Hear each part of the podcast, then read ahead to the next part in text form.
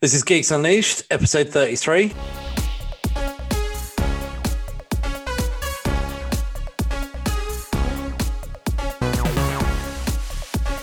But there was Yeah, no body. well, well, there's no body. If there's no body, they're There's not no dead. death. Yeah. Hello, welcome to Geeks Unleashed. This is episode 33. I'm Mark. And I'm Jasmine. Each week we cover the news of the week and we pick a couple of things to review that caught our fancy in TV, comics, movies, and games. This week's reviews are the season two premiere of Batwoman on the CW and the season premiere of Walker, also on the CW. And spoiler warning, this is a review show. So if you have not had a chance to watch Batwoman or Walker, you might want to pause this and come back later. And then at the very end of the episode, we'll give you a couple of recommendations of our own. Crazy week this week. I think it's been a very busy week for everyone. Um, but 23 days in to Ay, this ay, year. ay. yeah, uh, not off to a good start. 2021. You were supposed to supposed to give us a different perspective than 2020 did. I heard Um, rumors on the 1st of January COVID was going to disappear. Like, well, you know, apparently COVID didn't get that memo though.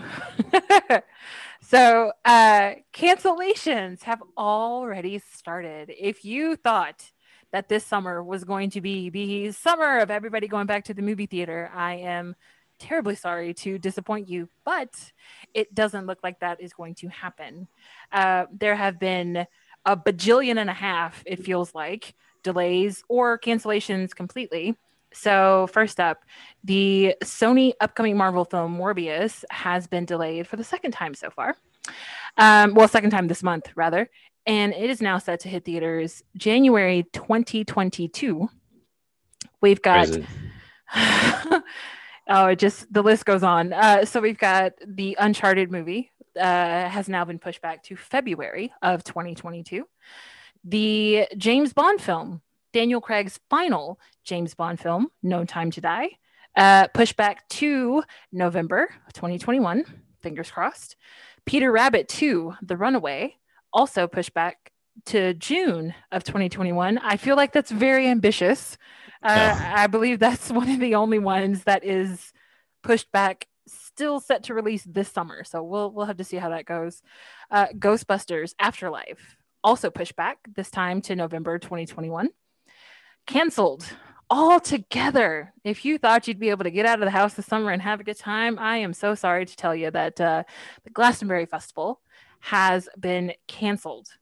Uh, they are looking at live stream options, but you will not be able to just go out to the countryside, have a good time in the UK this summer with the music festival.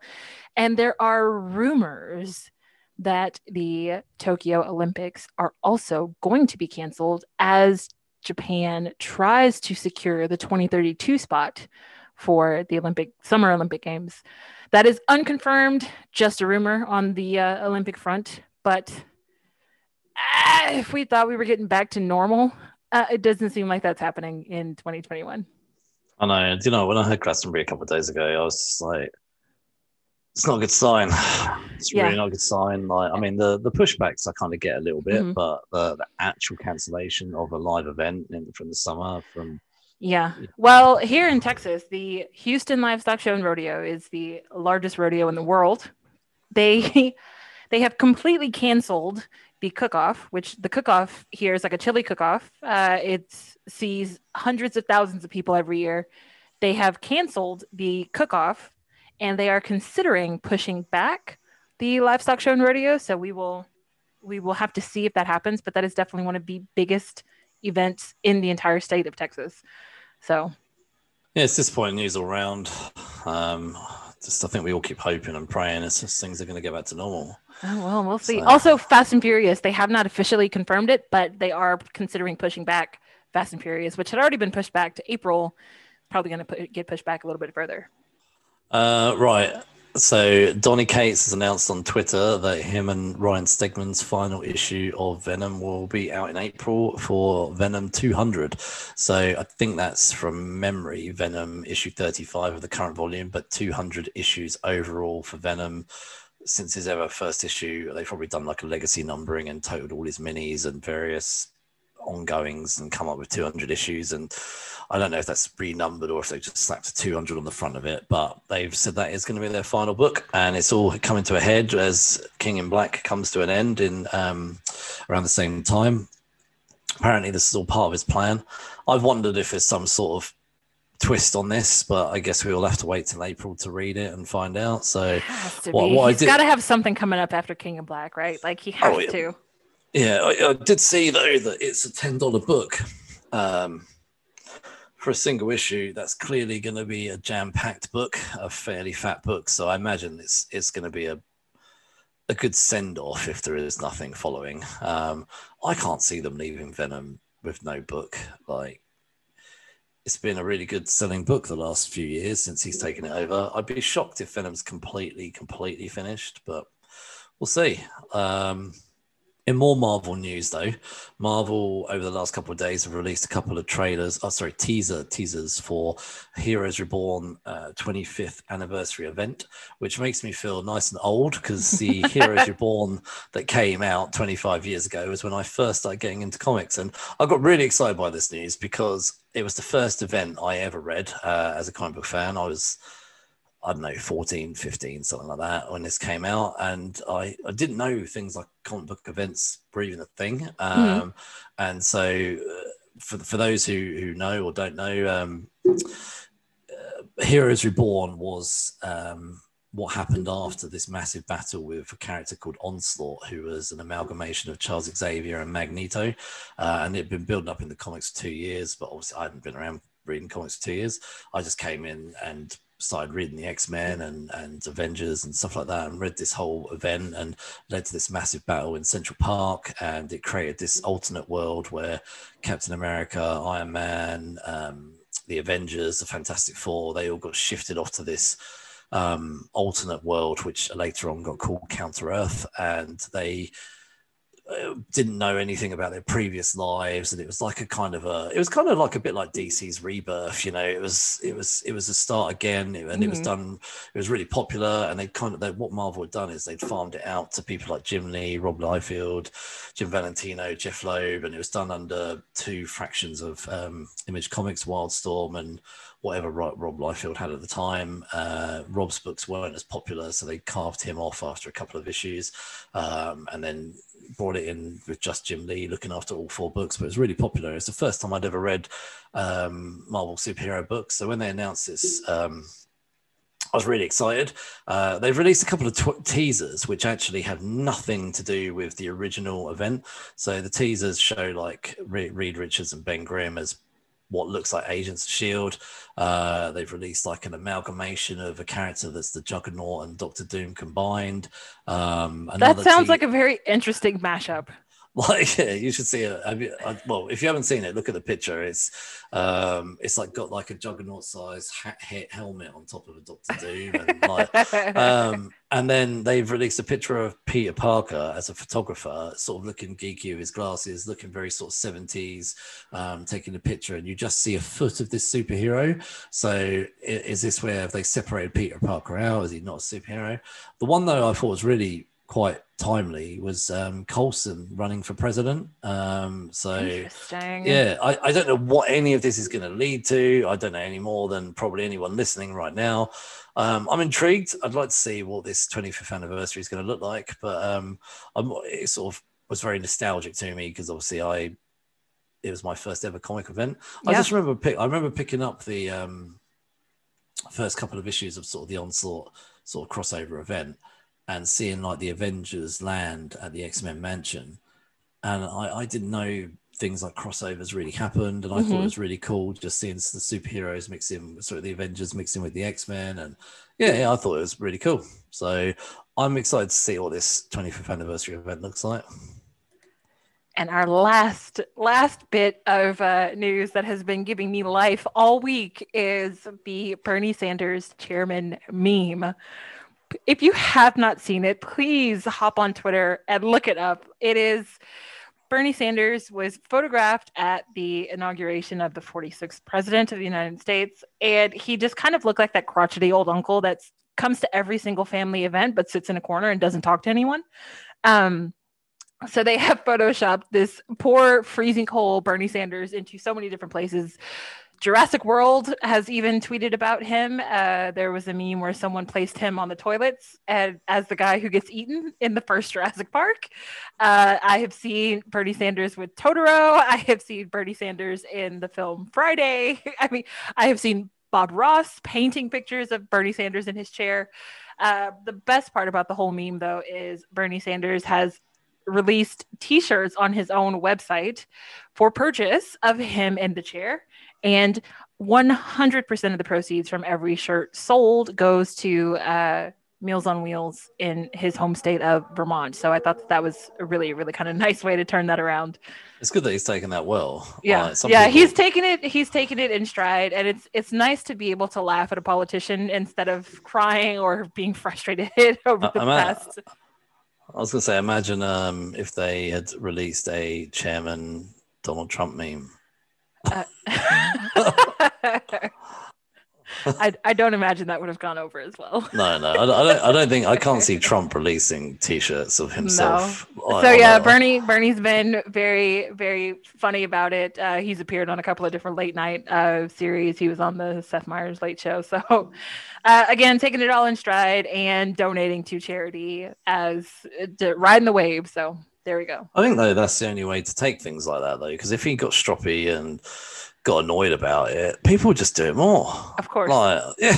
Like, if ever anyone's making fun of you, just just go with it. Yeah. Like, we can to a certain extent. I mean, it was oh, all yeah, in yeah. good humor. Like nobody was being mm. malicious about it, but it's just it's it's been a nice change of pace, and I apologize to anyone that follows me that listens to our podcast, but I have been retweeting nothing but Bernie memes for the past three days. And we begin with our first review of the week. Because I don't have a home, because no landlord wants to rent to an ex con on post release. No one cares that the dope wasn't mine, or, or that the crows were dirty, or that I'm actually a decent human. I am a file in your cabinet. That is not having power. That is the very definition of powerless. Batman, Batwoman. I keep doing that. Batwoman, uh, first episode of uh, season two on the CW. Uh-huh. Um, so directed by Holly Dale, uh, starring our new Batwoman, uh, Javicia Leslie, and all the much, same returning cast. I literally was about to say I'm not going to read it, but it's all yeah. the same cast. Pr- pr- basically, is back, um, and to summarize what happened last time, you can go and read, uh, so go and listen to our previous podcast where we summarized the entire of season one. I mm-hmm. think it was um, our second to last podcast of 2020. Um, we went through our dislikes and likes of the show. Um, right. That was a fun my, format, actually. One of our main dis, well, one of my main dislikes was definitely Ruby Rose. So I'm fairly pleased with with her not being there. Um, so, uh, and I think that that I think that's sort of highlighted in this episode, really, in terms of you can see the difference because she clearly didn't want to be there, Ruby Rose, and Javicia clearly wants to be Batwoman, and I think you can see that presence, the tone between both of them on the screen. Okay, so this episode kicks off pretty much what I think is a day, two, three days after season one finishes. Yeah. I don't think it's there's I don't think that there's not been any particular time jumps or anything like that. And and we're introduced to Javicia's Ryan Wilder and a plane has crashed in Gotham City, and that plane apparently contained Ruby Rose's Kate Kane, mm-hmm. and Javicia finds the Batwoman costume I mean, it's a brilliant find. I'll give you that. Like, yeah. I mean, you know, um, and then begins what I think is actually a very strong first episode of kind of putting to bed her Batwoman and mm-hmm. beginning of um, a new era of Batwoman within Gotham City. And I think it's a shame that we didn't get to see some of these moments with Ryan, uh, with Ruby Rose's uh, character, like um, you know, with her father. Unfortunately, finding out the news, she, the, the you know, the her daughter, his daughter was Batwoman.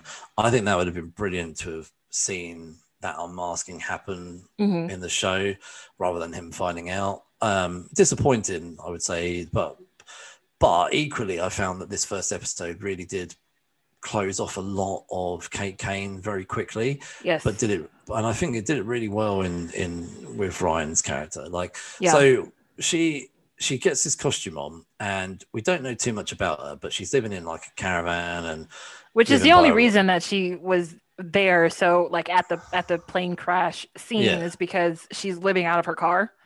And Yeah, her car sorry. happened to be parked by the lake or the river, and the plane crashed while she was sleeping in her car. So And what and so she gets this costume on, and, and what I didn't get initially was um, why she wanted to put it on, but it gets explained later in the episode. And I was I was actually a bit foggy about this, and um, but she puts this costume on and decides to start going beating up criminals.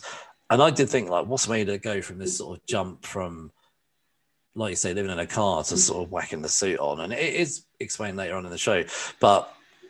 I love this moment in the alleyway. You see these criminals, and they're all typical Gotham City type villains wearing stupid masks. And I kind of wish they wouldn't do it all the time, but I guess it's very comic booky, like to Mhm. have just feel. I mean, if you're a villain, like why walk around with a mask if unless you're but they like, but they're part of a like- gang because she calls Yeah, them the know, I no face. So yeah, yeah, no, I know, be- but I, I know, but I sometimes think like you'd probably be able to get away with crime easier if you just weren't wearing a mask because Yeah, you know you'd because people would be able to see you coming from a mile away. Yeah, yeah. Like um, it's very comic booky to wear a mask, even if you're just a low level villain. But anyway, but what I, I loved her opening moment where she's hanging. I know, I know it was in the trailer, but when she was hanging upside down, and then she comes suddenly, her head comes down, and she goes boo, and I was like. That is a brilliant entry. That is, you know, that is someone who's having fun with this role. I, I mean, I, I'm assuming it was written for her, but I just loved, I loved that moment. But what I liked next was that she d- wasn't amazing. They pulled her down and like she hits the floor and she goes, "I didn't think this through," um, which again I thought was quite fun. And um, and then she starts swinging around and and and then and then, and then She very like- clearly does not have a grasp of how to use the Oh, suit at no, all, and it is it's very funny to watch her Right. struggle with it.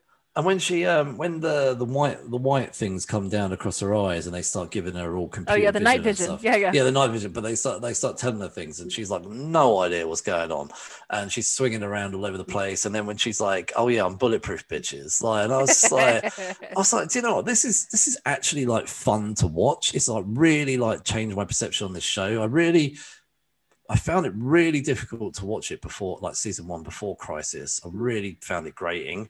Um, and then I kind of gave up on the show, and then we decided because we were going to review it. I went back and finished it off, and and and, and there were highlights in season one. Uh, I'm not going to lie, there, there was some good episodes still in there, and it and it is quite a dark show, and it's it does have that Gotham feel about it. You know, it's not it's not like watching Supergirl, for instance. Like you know, there there is a, it is a quite a nice, enjoyably dark show that um does its best, but one, of my big hates about season one was that just everybody knew Batwoman. She wasn't Mhm. mysterious. I mean, not. I mean, very quickly, everybody or most people in her connected circle found out she was Batwoman. Um, and it seems like Mary was like Mary and her father were the only two people that took. Well, it took Mary forever to find out, but her dad But- never found out. No, and that, but then everyone in the city was like, yeah, yeah, Batwoman. You know, pe- people would actually like she'd be on the front cover, like of the papers and magazines and stuff. Yeah. And I, what, so one of my hopes for this this is now that Ryan Wilder will be a lot more covert, um, but we'll have to see. So anyway, so as the show goes on, we also have to deal with the new Bruce Wayne, uh, which, if you know, at the end of season uh, one, Tommy. Um, aka Hush, had taken on a new face, that of Bruce Wayne. So I saw some of your comments, Jasmine. Actually, I I would have liked this story to have gone on, maybe not for the whole season. No, I don't want it. I wouldn't want it to have like you know lost. um you know, been very CW. I wouldn't want to take 22 episodes and we just get loads of filler episodes. But like, I would have been happy for this Bruce Wayne story to have maybe been like the first arc, like maybe like five episodes or something like Uh-huh. that. I, I was a little bit annoyed by how very quickly they worked out that he was not Bruce Wayne. Yeah. However, on the well, other hand, Julia was the only one that figured it out. Everybody else Yeah. was just kind of like, "Oh, Bruce is back." Well, oh, yeah, no, everyone did immediately accept it, which was also frustrating that he was immediately let into the Batcave and that Yeah. nobody picked up that he clearly was acting very differently from Yes. Bruce Wayne, and and and I I guess maybe maybe maybe maybe I don't know because I can imagine Bruce Wayne probably is aloof, but Julia Pennyworth picked it up instantly, Yeah. and I was like. Could we not just even had this like next episode? Could we just have maybe like this been like the first arc villain that, that maybe Ryan has to go up against? No, maybe- I'm glad we got it out of the way early because it makes room for whatever other story they're actually trying to tell. But it did. But then, but then, on the other hand, the counter argument to it is like you just said. Like the counter argument to that is, have they sat back and said, no, look, let's try and wrap up ninety percent of the stories that were going to be for Kate Kane, Yeah. um, and then try and actually build in new stories for Ron Wilder. Um, another hope of mine is I would love to see less of the Crows, um, which I don't think is going to happen. I I'd be shocked to see less of the Crows. I would like to see more from Gotham PD and more in the city and and stuff like that. So, um, well, I think we are still going to see more Crows, but I wonder if the Colonel will take a different approach. So, for in the episode when he has a confrontation with Alice, who breaks it down to her that um, Kate Kane was Batwoman and he Mhm. doesn't believe her, and um, because so he so he finds out that she's staying in Wayne Man, uh, Wayne Manor because Bruce Wayne.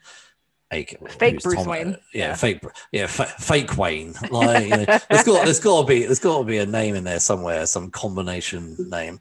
Um, I don't know now, like Tom, Tommy Wayne. I don't know. Um, so like he tells um, uh, Kate Kane's dad that he's like, you know, I just got back in the city. I've got a tip for you.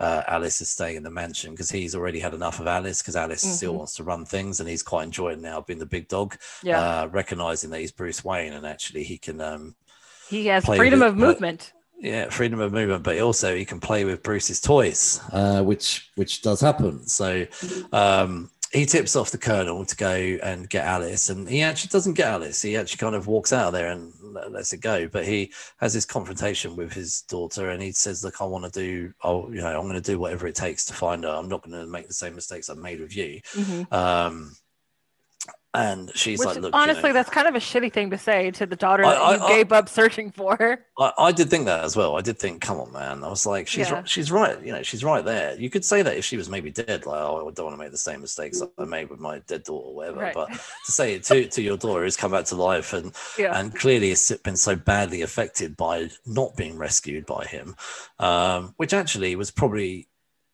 that storyline in the first season was unsurprisingly dark and Mhm. twisty and not something I normally would expect in a CW type show. It was Yeah, quite it a, was very dark. yeah, like just you know the moment you know the her the daughter being in the room and even her dad being in the house where she was and not being able to get out. I mean, as a dad myself, like that would just destroy me. Like so, to say to one of your daughters, "I don't want to make that mistake again," was quite a heartbreaking moment. Like I agree with you, it was really unnecessarily vicious thing Yes, to say. it was unnecessary. Uh, yeah, and I mean, he's upset, and but it's obviously showing where his love is. Mhm. So um, clearly, he doesn't find Kate, but he comes to this moment later on in the episode where he does flick on the. Um, Well, yeah, because Alice uh, tells him because he's like, "No, yeah. I don't believe you. She's not Batwoman because if she was Batwoman, Kate would have told me." And Alice is like, "Well, if you don't believe me, turn on the bat signal and see Yeah. if she shows up." Which he did, and she didn't show up. Mhm. So um, I did. Ex- I did wonder whether Ryan Wilder might show up, but it's probably a bit too early for that. Yeah, Um, so yeah, so I, I sort of enjoyed that. But then Bruce Wayne, what I did love is well, fake fake Wayne, if you want to call him that. Uh, when I loved what he, well, I, I did love. That's the thing is, I did love some of the naughtiness that he got to be as Bruce. Like, so that's kind of why I wouldn't have minded an episode or two, or you know, rather than this being wrapped up as quickly as it did. So he starts blowing up holes in the walls of the of, of the Batcave and finds a Batmobile, and I was Mhm. like. But I do have to question: Is there any more walls to blow up? Is there other things in that Batcave that we don't yes, there Uh, have to be, right? And it was yeah. really funny because even Luke was like, "Until 20 seconds ago, I did not know that that existed." So yeah, apparently bruce in in this version of gotham bruce didn't roll around town in a batmobile so like even luke fox who was part of like his background crew didn't know that the batmobile was there so well, unless he did use it, but he sealed it up. I guess I don't, I don't know, but like it's quite quite a big thing to seal up. But I don't know. But yeah, so then you just get to see fake Wayne driving around the city, Mhm. who goes out hunting for Ryan Wilder, and so Batwoman does have some interactions with um, uh, I forgot her name. Uh, the stepdaughter of um, oh, Mary. Mary, yeah, yeah. So they do have some interactions with Mary and um, uh, uh, Fox as well. It? I forgot terrible names, but anyway. So uh, they they sort of interact with a little bit, and because they obviously the suit comes online and they go um, they go at Mary. Yes, because go- when new Batwoman is trying to figure things out, she just keeps pushing buttons and she turns Yeah. on the suit's GPS. So Luke and Mary follow the GPS and they run into Ryan, and she's like, "Look, I get it. I I realize that Kate Kane was a hero both like in her personal life and as Batwoman." That's not me, but I'm not giving you the suit back until I'm done with what I need to do. So, Yeah. peace out.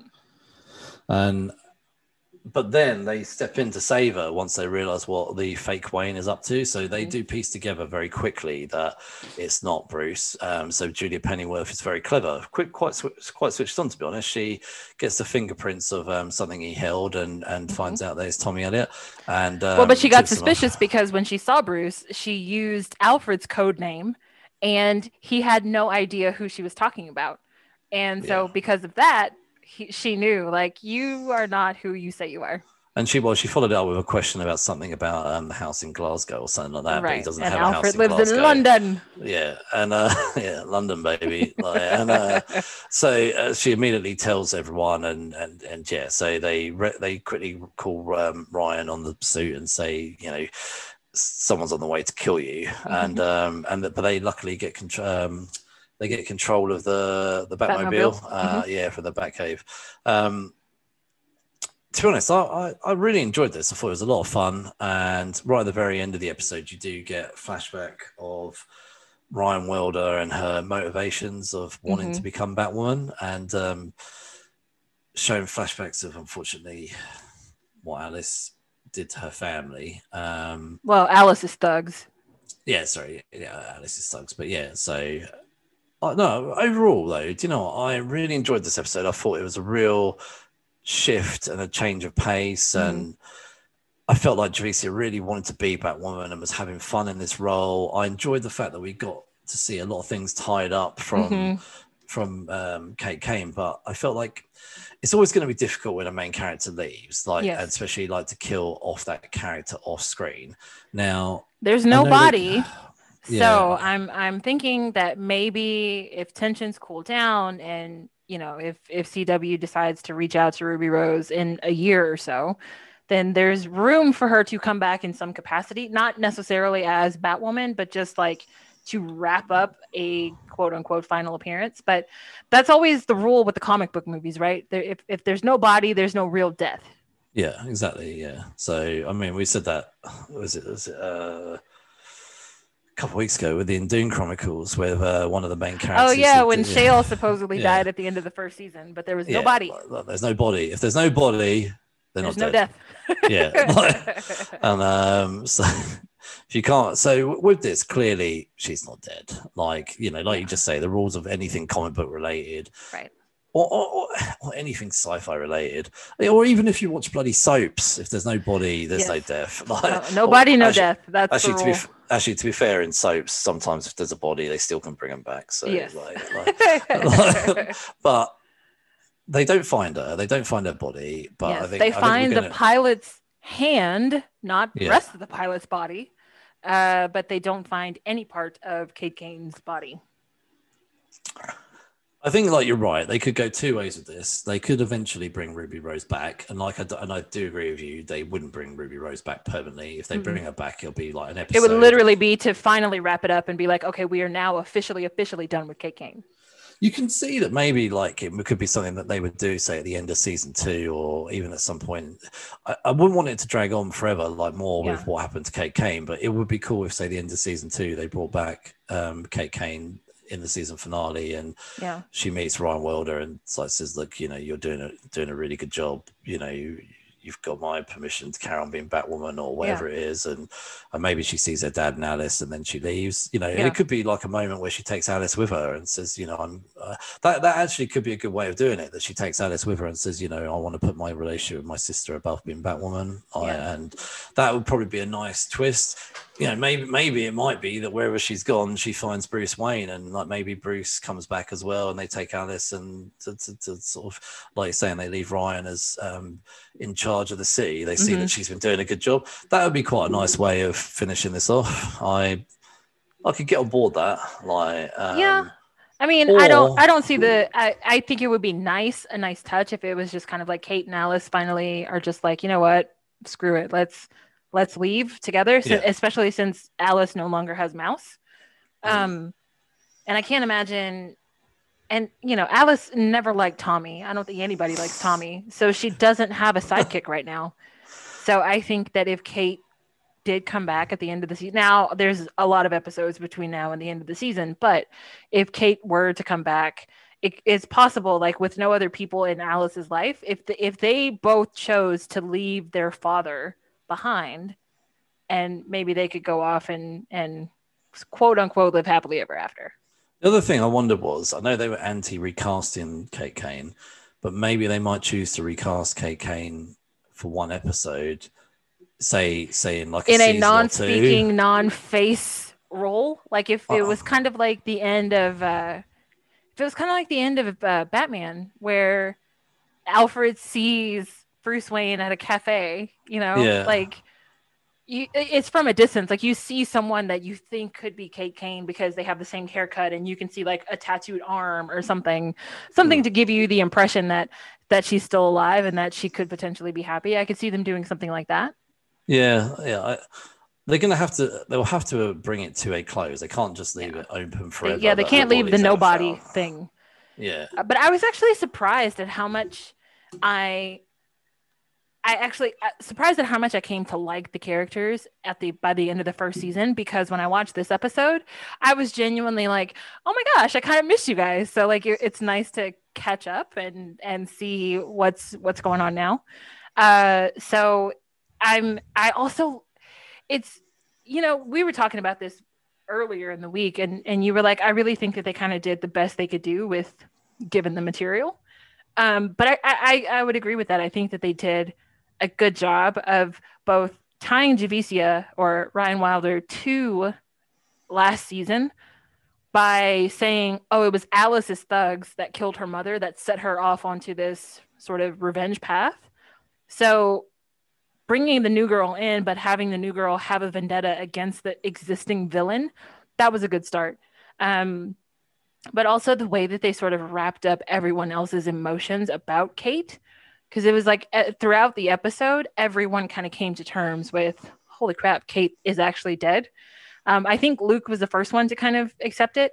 And then, of course, Mary and uh, her father were the last two to accept it. But I, I think that's a nice touch. I also think it's a nice touch that this Sophia person has been sort of this behind the like man behind the curtain kind of thing like that that name came up in the first season it it kind of chilled even julia to the bone who is a very experienced agent and has been doing this for a long time.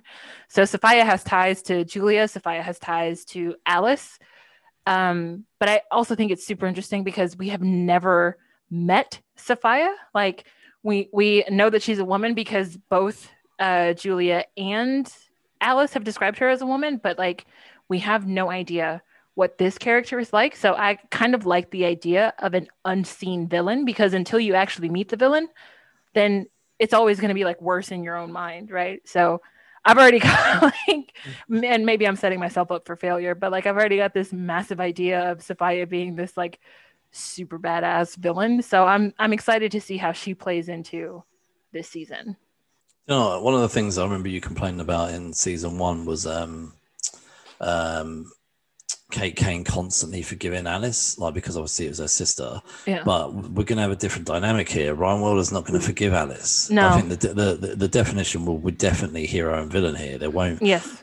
I, I mean, I would be annoyed now if they wrote in some unrealistic reason for Ryan Wilder to forgive Alice. I don't think they will Like- because Ryan Wilder is uh, the the way that they build her character up is that she was bounce she's an orphan basically. She's bounced around from foster home to foster home.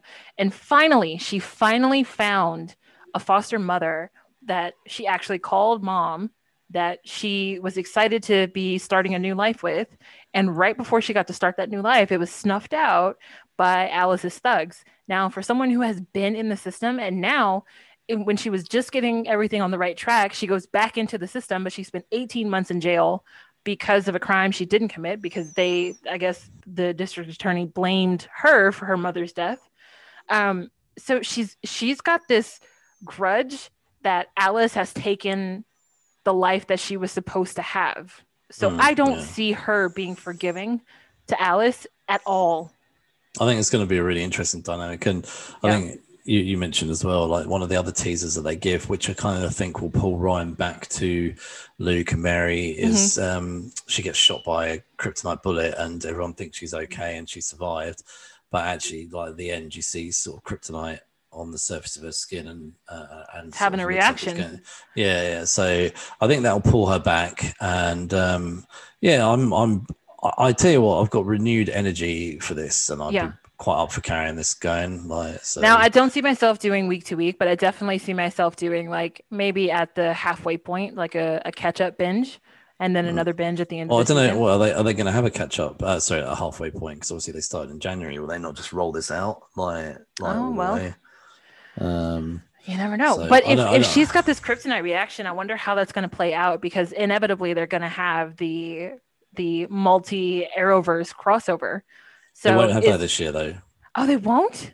No, I, um, there was going to be a Batwoman Superman crossover this year, but they were saying that they won't do. Well, I read the other day that it's looking like they won't do it now because of COVID. Oh, that Um, sucks because I really want to know what would happen if Javicia stood too close to Supergirl. Well, yeah, and so it's unlikely that um, you'll see um, Supergirl and Batwoman together now because obviously Supergirl's coming to an end. So I Bummer. don't think we, I don't think we'll get a crossover this year, which in some ways isn't too bad because Crisis on Infinite Earths was so big. Oh. Like you know, it's very difficult to keep topping and topping your crossovers. So actually, is not even a crossover this year actually probably not a bad thing. Um, however, it's disappointing because Supergirl's final season. Mhm. I'm hoping that they leave it open enough that um, she can come back uh, and at least have some sort of crossover with the new Batwoman. I, I'd well i think with that show there's there's they're gonna leave it wide open because it's the ratings for the show that have gone down. So i think that everybody still loves melissa. So i, I think she'll always have like an open door to sort of do a cameo here and there in the rest of the I reckon she would as well. I reckon Yeah. she would. Yeah, oh, yeah. Who couldn't love Melissa? She seems like so Yeah. honestly, she The seems so person. lovely. Yeah, Yeah. Oh, honestly, like she seems so adorable. Mhm. Like she seems like the kind of person you just want to hang out with. Like I see photos of her like hugging fans and singing or dancing or whatever. And and we're not going to talk about too much, but when I- when I saw that vid- when I saw that video of her and what happened to her, honestly, that really uh, honestly that upset me. Like that was Yeah. she just seems like such a, an amazing person. So I really hope they leave it open that Melissa can come back. I would Mhm. love to see Supergirl and the new Batwoman team up. Um, I love the comment when they first met, um, Kate Kane, and she makes a comment about world's finest, which is what they call Batman and Superman. Mhm. so it was quite funny to see Superman, Super Supergirl, and Batwoman uh, consider themselves world's finest. So Mhm. I'd, I'd love to see a new team up. But anyway, um, we should probably leave that there. But yeah, no, I'm I'm I'm going to stick with this. Um, I've given up on Legends of Tomorrow. I've, it's, it's, it's an awful show. The only way you get me to watch Legends of Tomorrow now is if they bring back all the Canaries and and uh, Green Arrow of the future and wrap all that up. I'm, I'm done with. The only shows I'm sticking with now is the new Superman one. I'm going to watch that. Um, Batwoman. I love the Flash, and I will finish off Black Lightning. I've done three seasons of it. I may as well finish it off. Yeah. Um, but I've had enough of Legends of Tomorrow. Um, you draw the line there it's just so stupid. It's just so stupid. I know people like comedy, but I don't like comedy superhero stuff. It's not for Yeah. me. So, um, I, I, I prefer it when the superhero stuff's more serious. I don't mind like one-liners, but I don't want to watch comedy superhero shows. I've only seen the first season of Legends of Tomorrow, and I hated the villain. I hated Vandal Savage. Um, but also, Hawk Girl is one of my favorite characters from the Justice League cartoon, and to have Hawk Girl have left after the first season as well. I was like, ah, I don't think there's enough. They have well, they they, the they do a lot every season. It's kind of a bit of a rotating cast, so Mm-hmm. they have their the core members, which the core members are getting less and less of every year. Mm-hmm. Um, but they they kind of they kind of rotate the cast quite a lot, which is equally frustrating. But it's just become such a joke of a show now. Like uh, I can't I can't. I can't slate it. Uh, we haven't got enough time for me to have a rant about how much I hate it. Hate it. So, um, so anyway, we rated Batwoman season premiere or season two, 3.5 out of five. So yeah, which which is higher than I think we rated the entire Batwoman first season. oh, I can't remember. I can't remember what we rated it, but yeah, I'm pretty was- sure this is a, a vast improvement over the first season. So It's definitely a vast improvement. Yeah. But anyway, let's move on. Stella, you want to tell me what the hell you were taking? Using a substance to numb the mind? Huh, who does that? Mom always said you'd never be on a case too long. I never meant to be. This last case got complicated. Complicated? A five minute phone call this summer and then nothing for three months? our next review is the series premiere of Walker, also on the CW. Um, it is based off of the TV series Walker, Texas Ranger, that starred Chuck Norris from way back in 1993. Uh, this first episode was directed by Jessica Yu. It was written by Anna Fricke. Uh, it stars Jared Padalecki, Lindsay Morgan, Keegan Allen, Mitch Pileggi, Molly Hagan, Coby Bell, Jer- Jeff Pierce, Violet Brinson, and Kale Culley. Uh, so Jared is back, no break whatsoever. He jumped straight from Supernatural to a brand new series. So he's going on. Well, if you count Gilmore Girls, because wasn't Gilmore Girls on CW? Well, it was would have been on what WB or UPN before it was converted over to CW. Uh, anyway, Jared I- is going on 20 plus years at this network at this point. Um, so the original series ran from 1993 to 2001 and this one is it's it's branching out in my opinion for CW because it actually films in and around the Austin, Texas area. So uh, I am from Texas. I went to school in Austin. I went to UT. Uh, so when I watched this episode, it was very much like, oh my god, I used to go there. Oh my god, I remember that place, and I love that taco stand. So it was really kind of fun to watch this episode just for the for the background and for the scenery. Um, so I, I do like that CW is getting out of Vancouver. I feel like a, uh, they film, I think, the core of Batwoman in Vancouver, but a lot of the exterior shots, the city shots, are of Chicago. So um, it's nice to see CW step out of Canada so that everything doesn't look exactly the same on all of their shows. Um, so the series kind of opens with Cordell Walker um, and his wife. She is off on, she's getting ready to leave to go somewhere. It, it's not very clear as to where she's going, but she is leaving him with their teenage children. They're doing a game night with his parents. And so she goes off, and then he goes to the game night. He has no idea how to play whatever game it is that they're playing, so he's terrible at it. Um, and then he gets like an SOS text message from his wife. He steps away, she calls, he answers, and she's like, Something is wrong. And then she gets shot. And you can hear the gunshots through the phone. But I thought that that sequence of him stepping outside and screaming into the void as he like slides down the side of his car in agony, it's like, you don't, but you don't know exactly what happened. Oh, no, how how could you have like- given up already and just be like, oh my God, it's the worst. This is my life is over. And it's like, you don't know what the deal is. Do you know? This is probably this whole thing at the beginning was like my biggest criticism of the show. Like, yeah, it was. so firstly, firstly that they cut. Well, well, so firstly that they cast his real life wife as his TV wife, just to get rid of her within two, literally two minutes. I literally, yeah, I, she I didn't even make it to the first commercial break. So, and but also she didn't get to see you didn't get to see her spend any time with the children. There was no investment in her. I'm Like, sure there's going to be like flashbacks, but Oh, but yeah, yeah. yeah, I For the know, first but- episode, no, there's nothing. Right, but what what I mean was like, why go to the effort of casting his real life wife as his wife? Now I don't know what where I, I would I would love to understand where the mentality was on that. Like, um, was Probably it? just because it films in Austin, and Well, he no, was no, like, what- "Well, let's just hire my wife," and the Well, yeah, CW was what- like, "Okay." Yeah, but what I mean is like, if it, so, she she's obviously dead, but why not actually cast her as like the love interest in the show? I would have got, I would have thought that was pretty cool, like for her to Oh, be. like if she were the bar owner instead yeah, of the, yeah, she was the bar owner instead of the wife. Like, and in fact, you know, got some unknown to play the wife, and maybe they did it deliberately so that people didn't think that that the wife would get killed off. Like, um, I don't know, but then actually, I went, I didn't actually read the summary or watch any trailers. I went into. Oh yeah, they tell you right in the summary. Yeah, that his so in the dies. summary that his Yeah. wife dies. So, so if they're going to tell you that, then you may as well just cast an unknown because Mhm. obviously, who cares? Like, I so I was annoyed that they cast his real life wife just to kill her off within two minutes, and I don't, I don't, I don't know where the, what the thought process was on that. Like, and I don't think there then- was one.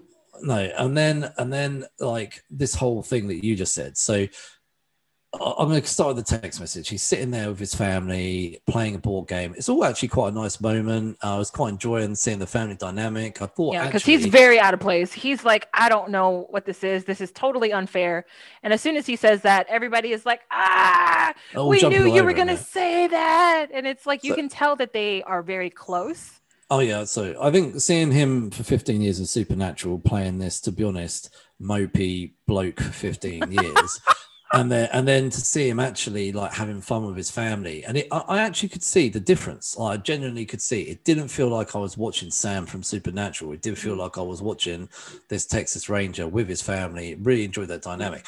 Then, so this is the first thing that annoys me. Text message comes through that says literally SOS answer and then he and then within a few seconds the, the phone rings if you're in trouble you don't write sos answer you just make the flipping phone call Yes, and, this and is like, true. so then when it's it shows her she's like running and in trouble Yeah. did she did she stop and write sos answer because it's written really nicely sos in Plus, capitals She had a lantern in answer. her other hand.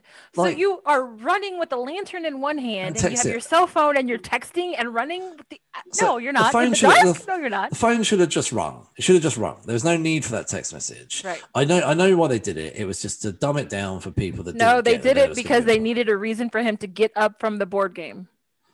Oh, couldn't you have just got up when the phone rang? Like, I mean, I would have got if it was me. If, if I'm at a board game with a bunch of people, my phone rings, and I think I've got to take it. I would get up and walk away anyway. Like, so anyway, um, so he did, takes it. Like you say, here's some gunshots. He drives Mhm. out to the middle of nowhere. And no, he just went Rick- out to his truck. Like he just went outside the house to try to call her back. She didn't answer. Oh, that, he, only He only called one Okay. time, so she didn't answer that one time, and then he just like starts panicking and freaking out. And I'm just like, Oh, okay. I miss. I think a I must. Texas Have, Ranger. Like freaking out shouldn't be your first. I must have made understood that because I thought that he'd actually gone somewhere. Like that makes Uh-uh. it even worse now. So he like It's he, basically like he's out on the driveway. So he he rings and it just goes through to voicemail and he starts screaming or Yes. whatever.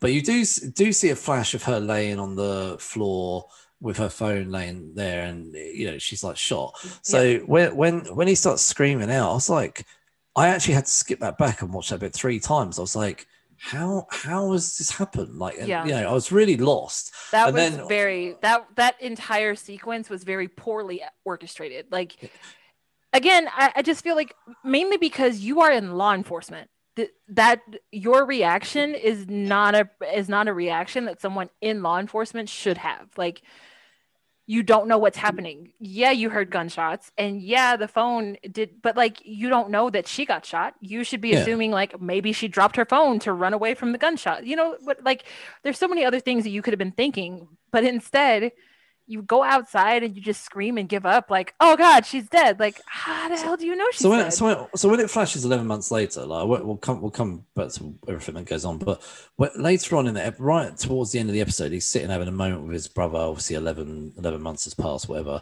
and then he says something about um him and his brother are chatting on this bench and he's playing a with um poker chip yeah yeah he's playing with poker chip in his fingers and then they start talking about them uh, and then he's like oh i know what he says to walker i know what you're doing blah blah blah you know like and then they talk about and then he starts talking about how they found the body and the eyes were closed blah blah, blah. i was like oh so she is dead then like because like literally up until that point, I was questioning whether he'd even found the body, like because I started to think, No, Like she, he- I mean, she got shot. Like, yeah, no, no, no, I know.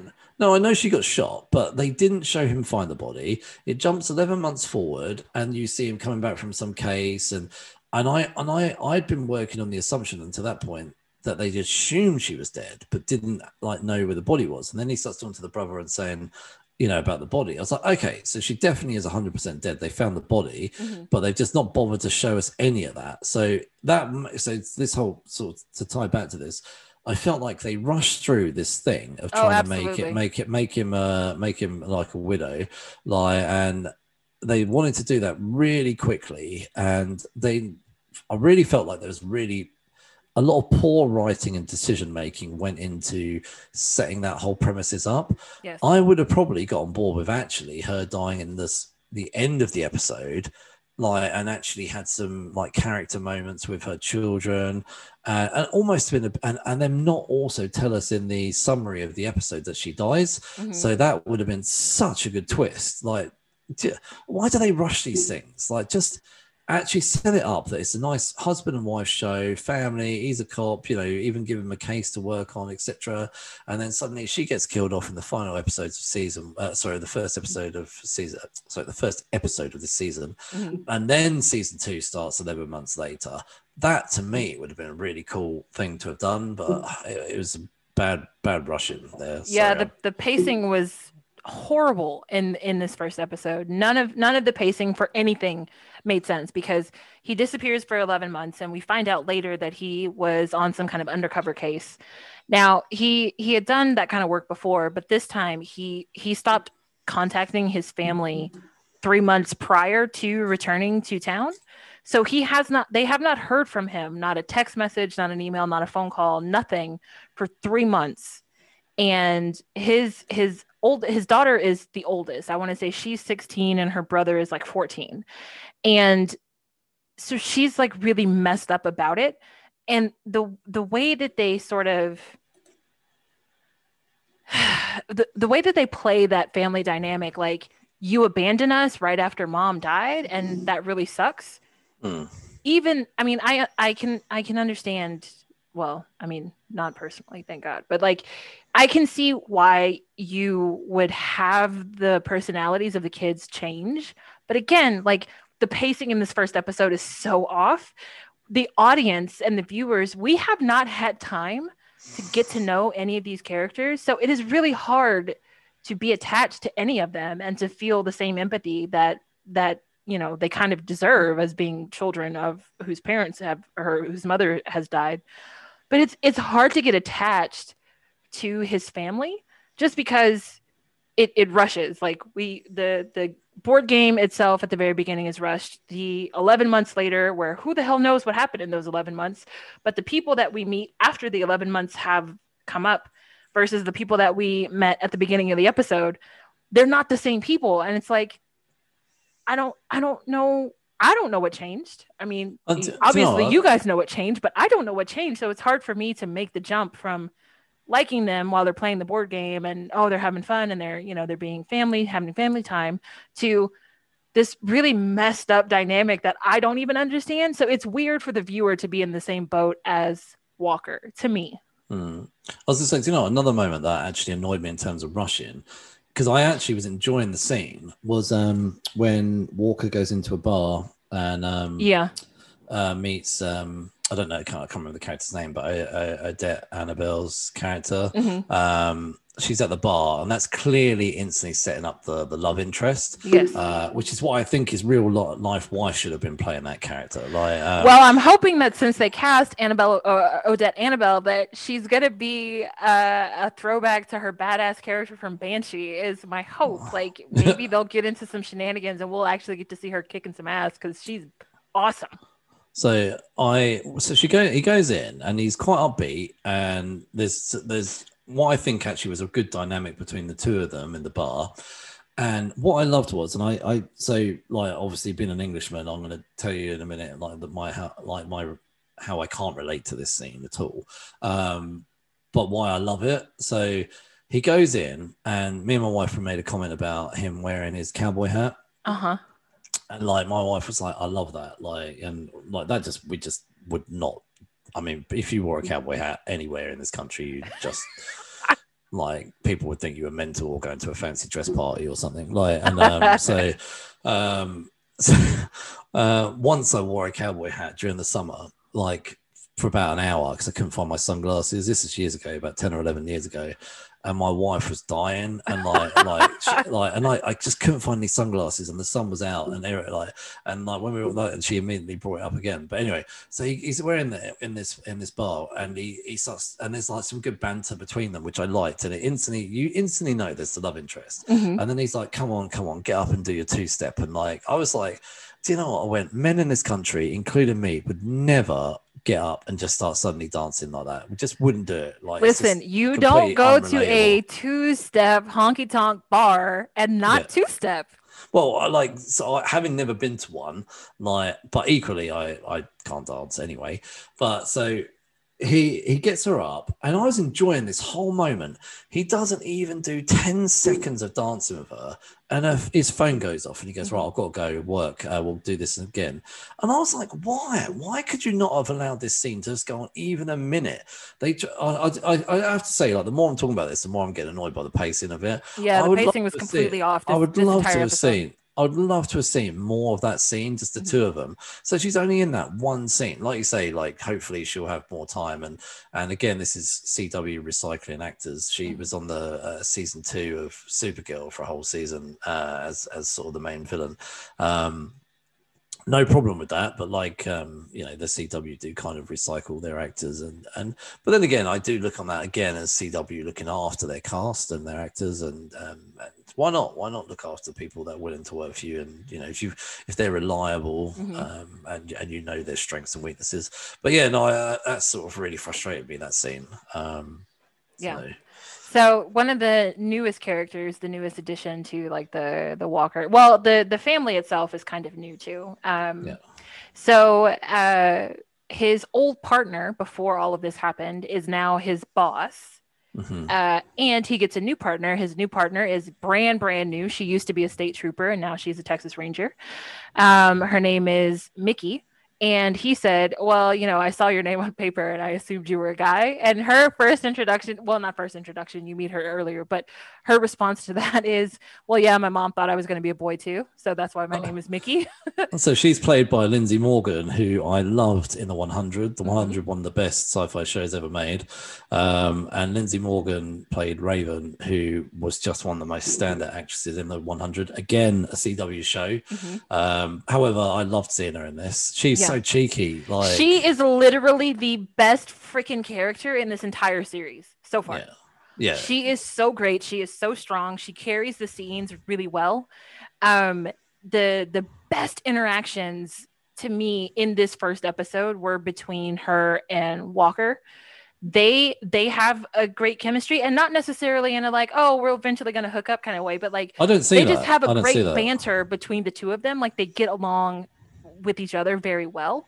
Um, they're they're witty. They play off of each other well, and it reminded me a lot of the way that Jared was in Supernatural with Jensen, and Mhm. and it to me watching this episode what i noticed the most was how stiff jared padalecki was when he did not have a strong scene partner so like in in the scenes where he's with his kids it it none of that feels authentic to me the scenes with the scenes with his parents are a little bit better and i think it's just because the the parent actors are much older uh, plus, Mitch Pileggi, uh, who plays Um, his dad, is is definitely used to working with him because he was grandpa in Supernatural. Um, also, Mitch Pileggi is just a really seasoned, strong actor. I mean, yes, yeah, uh, Every do you know what? I don't. I've seen him in so many things. He he's actually he should be given more work and he should Yeah. be given more lead roles. But he's never. I don't think he's ever been given a lead role that I'm aware of. Mhm. I loved him in Dallas. I actually meant to Google this. I don't know if he is from Texas or not, but he was in Dallas for three seasons and like a sort of a villain type character in the in the more rebooted Dallas that finished quite a few years ago. Mhm. Um, but I mean, I loved him in the X Files. Yeah. Like, Mitch he was good in brilliant. Supernatural. Um, oh yeah, it was. but I, I think I, I I wanted to be excited about for Jared for this series because I I want him to branch out from Supernatural and do different things. But he's weak by himself and it's almost like he to me he's not quite at lead status yet because it does it just doesn't feel like he carries this series by himself Mhm. but again him and mickey together they were great like the the interaction when she had to pull him off of a perp that they were trying to arrest the the interaction between when she brought him back to her apartment and her army medic boyfriend uh, like fixed up his wounds. Just the the dialogue the dynamic the banter between the two of them is really really great.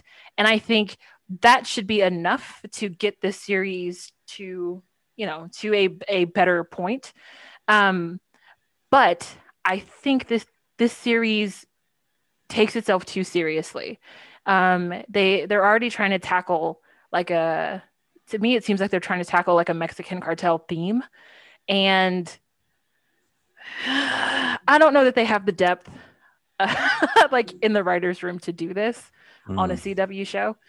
Um so i'm i'm nervous about the stereotypes they're going to step on trying to play up this whole like because mickey is this you know she's mexican american her family was totally against her joining the texas rangers.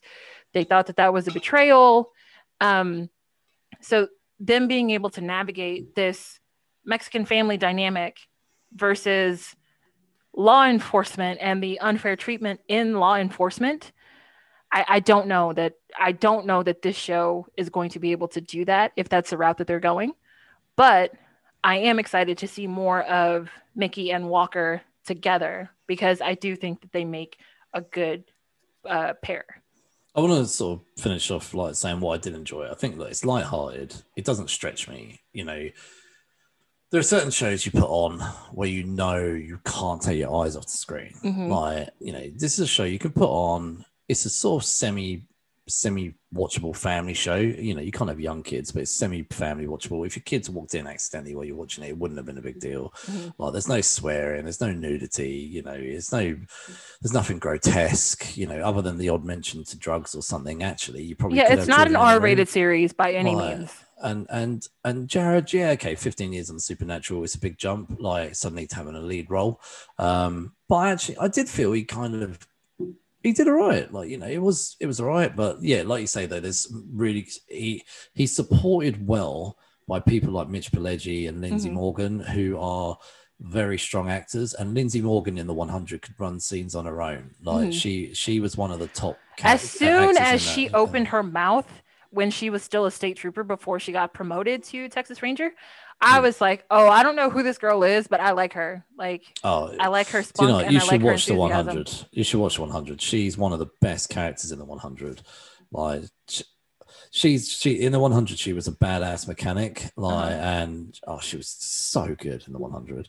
So I, I actually didn't realize she was in this. When I saw her in this, I was like, oh, flipping heck! Like, I was like, I'm so pleased that she's in this. So, um, I, I would carry on watching this, like, but I don't think it would be like a priority for me. It would just be if I've got nothing else to watch, but I would watch it just like it's light-hearted, you know. If you sometimes you need the light-hearted bubblegum type stuff, don't you? You know, like yeah, that's but- why I watch anime. Like- I although I will say, uh, and you disagreed with me before we started recording, I will come back and watch this series when they bring Jensen Ackles in as some kind of Oh. random guest star because I I mean I'd be willing to bet just about anything that that is going to happen. The show films in the same city where him and Jared live. So even if he is filming the boys, like it would be much easier for him to make his way to set in Austin, Texas, versus him having to get to Vancouver to film anything. It's I hope happening. they don't do that. I hope It's happening. do. It's happening at some point. He's probably going to play some other type of law enforcement, not necessarily. It'd be a so ranger. cheesy. It'd be Of so course, it's going to be cheesy. It's a Like- CW. They're going to do it. I just know oh, no, they are. no, but just don't do it. Don't take the obvious money. They're Like, doing just- it. Do you know what? though? I could see them doing it for, for the rate for the ratings because Yeah. the ratings won't be as strong as Supernatural. And I'm willing to bet he took a pay cut to do this, but I, I, I would think Texas Walker, this Texas uh, Walker show, uh, Walker, sorry, it's just called Walker. I think it would have been actually a much stronger show, probably on another network. Like the CW does tend to tone a lot of stuff down. Um, I Yeah. think, yeah. Yeah, I think I think another network, like a major network, like an ABC or an NBC or a CBS, Yeah. would have been able to handle the content a little bit better just because they have more resources than the CW. Which Mhm. and that's what makes me nervous about the show. Like they've already jumped into a very serious, very kind of current. Okay. matter. So what do you reckon? What do you reckon? One season, two seasons? I don't think it's going to go on that long. I don't know it's it. not going to be very long. It's it's going to get a second season just because this is CW. Yeah. uh, yeah. but I don't yeah. see it going too much further. Not unless they can they can make this work. Because again, it's you you say it's lighthearted. It's lighthearted now because they haven't gotten to the cartel stuff. But I think if if they do, because because it's I get the impression that whatever his wife was doing. It, it interfered with whatever the cartels are doing. Now, Yeah. they said something about her leaving water in the desert. So, my my beef with that is Austin is in the middle of the state. There is no desert anywhere near Austin. So if Mhm. she's leaving water in the desert, she would had to have driven at least 10 hours to get to a place that is close to the Mexican border. Like it Austin he- he is would- nowhere he- near the border. So he would have never have made it then if he was getting into the car. Like, I mean, it was almost pointless. He just Like- I think he just went outside to give himself some distance from his kids in, in case something had happened. So I'm I'm not 100% sure about that. I thought that I heard them say she was supposed to be leaving water in the desert and I'm assuming you're leaving water in the desert for the people that are illegally crossing the border. That's my guess. so But then what I'm saying is geographically Austin is hundreds and hundreds of miles away from the border. So she would have to have after she left him, she would have to have been driving for 6 to 8 hours easy to Mhm. get anywhere near where you would find people that are crossing the border. Yeah. I guess we'll see what happens. I can't see it going on more than two seasons, but then, like you say, the CW though can sometimes renew shows that are questionable. But, But don't then- underestimate the supernatural fandom. Even if they don't like the show, they'll support Jared. Yeah, So I think maybe it'd be interesting to see what the ratings look like over the next couple of episodes. Might have to actually just keep an eye on that. But um, yeah, all right. Well, we gave this a two point five out of five. I think we we felt it was okay, but it could do better. Right. yeah it, it needs some work i think they they have got to do something about the pacing they're they're moving too fast but it's to their detriment Mhm. um so they got to slow it down and if they're going to slow it down they're going to have to do better with the storytelling if it in order to get the pacing under control so we'll see like i i have no plans to continue um until jensen ackles makes his guest appearance uh, other than that uh this this show is honestly other than lindsey morgan is pretty much very forgettable to me I will watch a few more episodes. Like I, I, I do want to know more.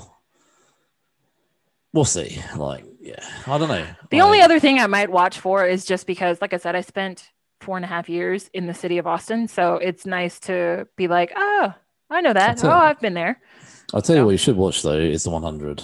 Like, honestly, Lindsey Morgan, like, it's just so, so good. She she actually, when I watched the 100, because she obviously wasn't the star of the show, but she was like one of the co-stars.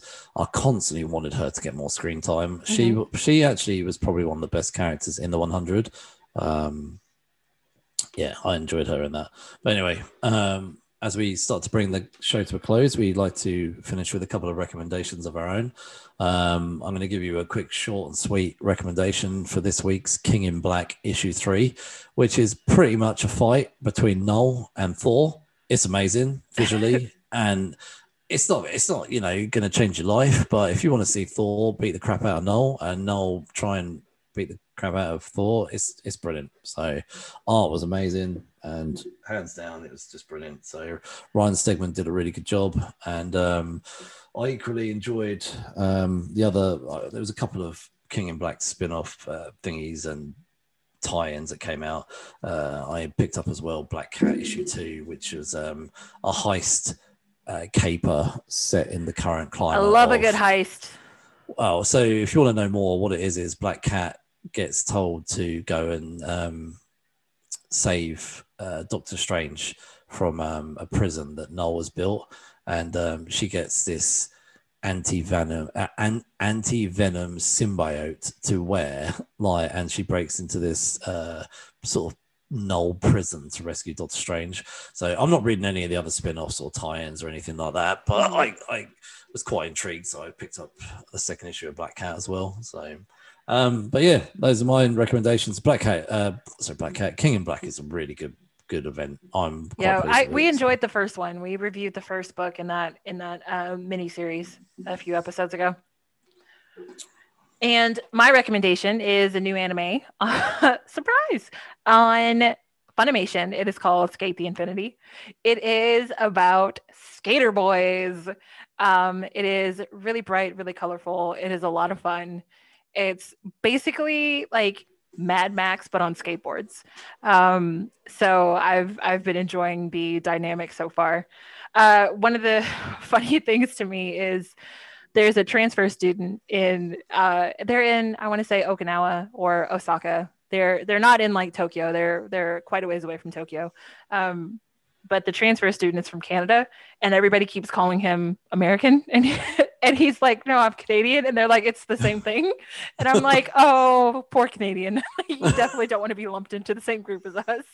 Um, so anyway, I'm definitely enjoying Skate the Infinity. If you have your Funimation subscription, you should check that out. Next week on Geeks Unleashed, we are launching a new feature which we will do on the last podcast of every month, which is something we've decided to nickname Pilot Season. So next week we will be reviewing the pilot of Dexter, the first episode of season one, and sort of the theme is every last week of every podcast. Sorry, the last week of every month we will pick a a series that's quite well known, things like Dexter, things like True Blood. But that kind of Dexter is timely because they're supposed to be doing that ninth season. that's why, why we decided to go with Yeah. Dexter for our first one. And we will also be reviewing uh, Greenland, uh, which is a recent movie that came out a couple of weeks ago. And as a reminder, we also started a second podcast series where we tackle some of the most essential graphic novels of all time. Our fourth Late to the Party Book Club episode was Monstress Awakening Volume 1, which is written by Marjorie Liu and drawn by Sana Takeda. That episode dropped at the beginning of January, so be sure to check that out. Our guest uh, for that episode was author Ali Burke. Our next graphic novel for the month of February is going to be March Volume 1 by Andrew Aydin and John Lewis, former late uh, representative, House Representatives rep, John Lewis. So uh, be sure to tune in for that one. Also, just to remind you that we finally, after a technical, we were meant to do it two weeks ago, but we had a technical issue. So this week we live streamed on YouTube our Wonder Woman 1984 review. Uh, is our first live stream, and next week on Tuesday again we'll be live streaming uh, Man of Steel. So we're going to start from the very beginning for the DCEU. Yes, we're doing the whole DCEU as a lead up into the four hour Snyder Cut Justice League. which is meant to come out in March. Can't remember the exact date, but in So March. stick with us. And you can also follow us on social media. We're Geeks Unleashed on Instagram, Facebook, and Twitter. And personally, I am Mark Brassington on Twitter as well. I sound it out like that because otherwise people always go, "How do you spell that?" So Ah, well, uh, you can find me on Twitter and Instagram as Fiore Bianca. And you can listen to this podcast wherever you get your podcasts Google, Podbean, Apple, Spotify, Stitcher. We are everywhere. So be sure to give us a five star review and tell your geeky friends. thank you very much, guys. Cheers for listening. Bye.